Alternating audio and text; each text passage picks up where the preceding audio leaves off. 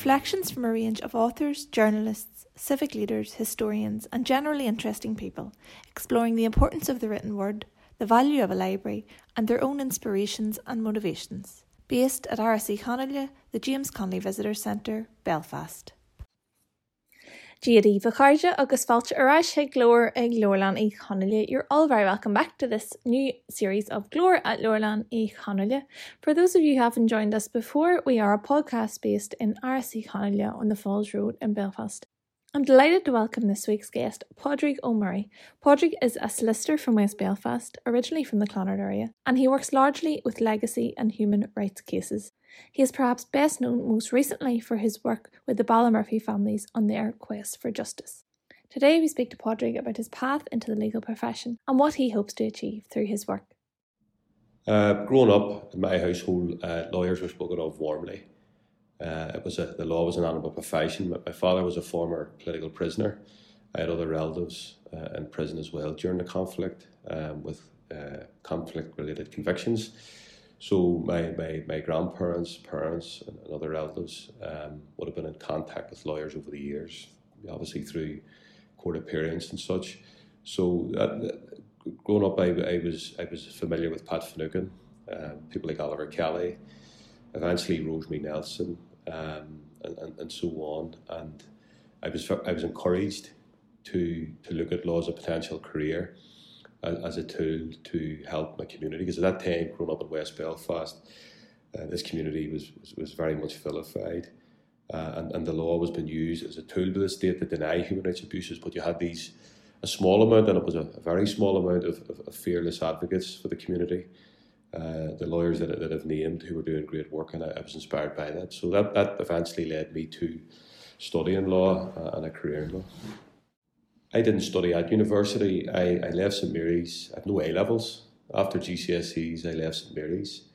Um, and I was out of education for a number of years. And there was an old tutor of my father in the prison, Jenny Meehan, who would have went up to Long Kesh and, and uh, uh, was assistant prisoners who were doing open university courses. So, and she'd have called her home then again when my father was in prison and, and subsequently on his release.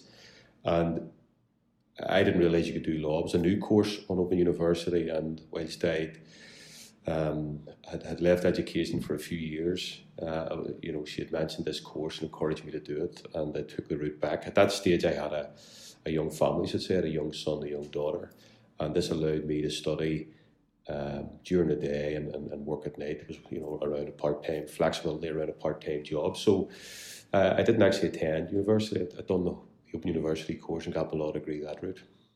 My first legal job was was with uh, uh, Kevin Winters Solicitors, and which, which is now renamed KRW Law, and uh, I had obviously had an interest in, in, in legacy type cases at that time. Uh, the Good Friday Agreement made no provision for dealing with the past. There was no South African type Truth and Reconciliation Commission. And in, in, in the legal world, we had a number of piecemeal mechanisms which could be used to assist families. So within that office, I developed uh, an approach of working with the police ombudsman, um, the inquest route, you know, using the Attorney General to get the inquest open. And uh, thankfully, uh, I was given the time and, and, and the uh, space to do that within that office. And eventually, in 20 February 2011, I opened my own office and continued to do those legacy cases, and that's brought me where I am today. This this community has been uh, vilified, demonised over the years, and um, I'm very proud to be from West Belfast. I grew up here, uh, born and bred, and I always had ambition to open an office. Um, I'm from the Clonard area, so in and around Clonard Springfield Road. And uh, thankfully, an opportunity arose where a building just across the road from where I am now came on the market for lease, and I jumped on the opportunity. Uh, subsequently, the, the doctor's surgery where I'm now situated um, became available at bigger premises when things started to grow, and I needed to take on staff. So again, I had a bit of good luck. I only had to move across the road to a bigger premises, and I think I'll be here for a while. But I'm only several doors from a parents' house. So um, my mother's a typical Belfast mother who uh, f- feeds and, and, waters me. Um, have a, a, bigger waistline because of it. But no, I've always wanted to be in the community, work in the community. And, you know, working with a lot of the families like Ballymurphy and, and, and the Ballymurphy families and so on, our office is, is a bit of a drop-in centre where they can come in, they're straight into the kitchen, they can make a cup of tea, they can feel they can feel at ease here. There's no pompous legal uh, stuff here, um, and that's the way I've always wanted it. So I've no intentions of uprooting and going to the city centre. I'm quite happy to do this type of work and serve this community. That's what we're here for.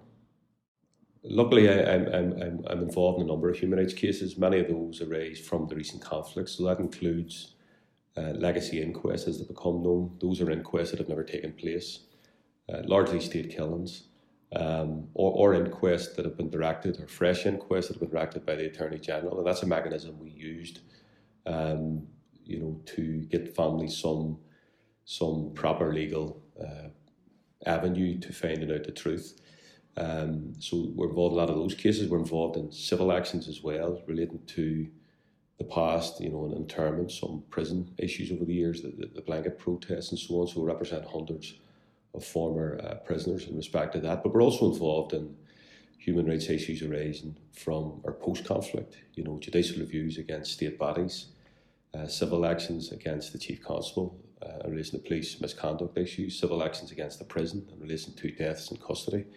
So we're very fortunate that we have a reputation for doing that work. I mean, again, medical negligence is another human rights type cases that we're involved in. We're, we're very fortunate we have a reputation for doing that, and people would come from. It's not only local people who are coming in the office, you know, with people from all over the north and further afield who are, are clients of ours. We're very happy to be to be doing that work. Um, the, the legacy stuff. I mean, unfortunately, a lot of the truth has been buried, and our job is to excavate that truth. And I think legal processes are unique in that, in that you get access to disclosure, you get an opportunity to examine the evidence, and not only examine it, you get an opportunity to test it in court. Um, you know, so a lot of our a lot of our past is, is dragged out in social media.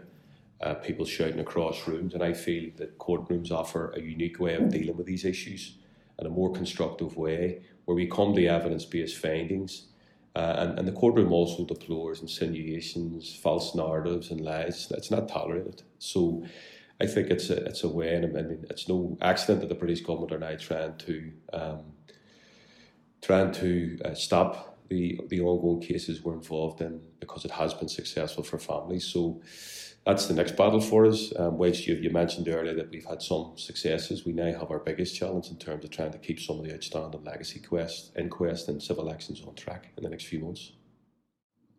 Unfortunately, there'll always be human rights abuses. Um, you know, that was very clear. I mean, there's, you know, it was very clear in the, the physical violence of the state um, against his community many of the cases we're involved in.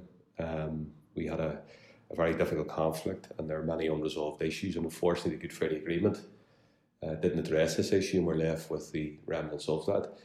Um, but but there will always be human rights abuses. You know, um, there'll always be police misconduct. There'll always be failings by the prison in relation to the treatment of prisoners.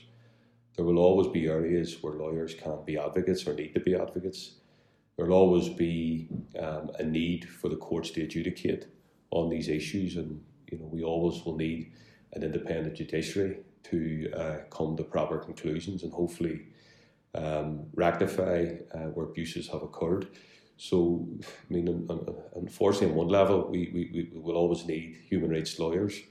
Um, you know, long after the legacy cases are addressed, and hopefully that isn't too far uh, away. So, um, I think we'll be busy for a while. I'll, I'll continue to do that work. I have no interest in doing uh, the other legal work. There, there's plenty of that for other people. I think I'll stick to this for as long as I can.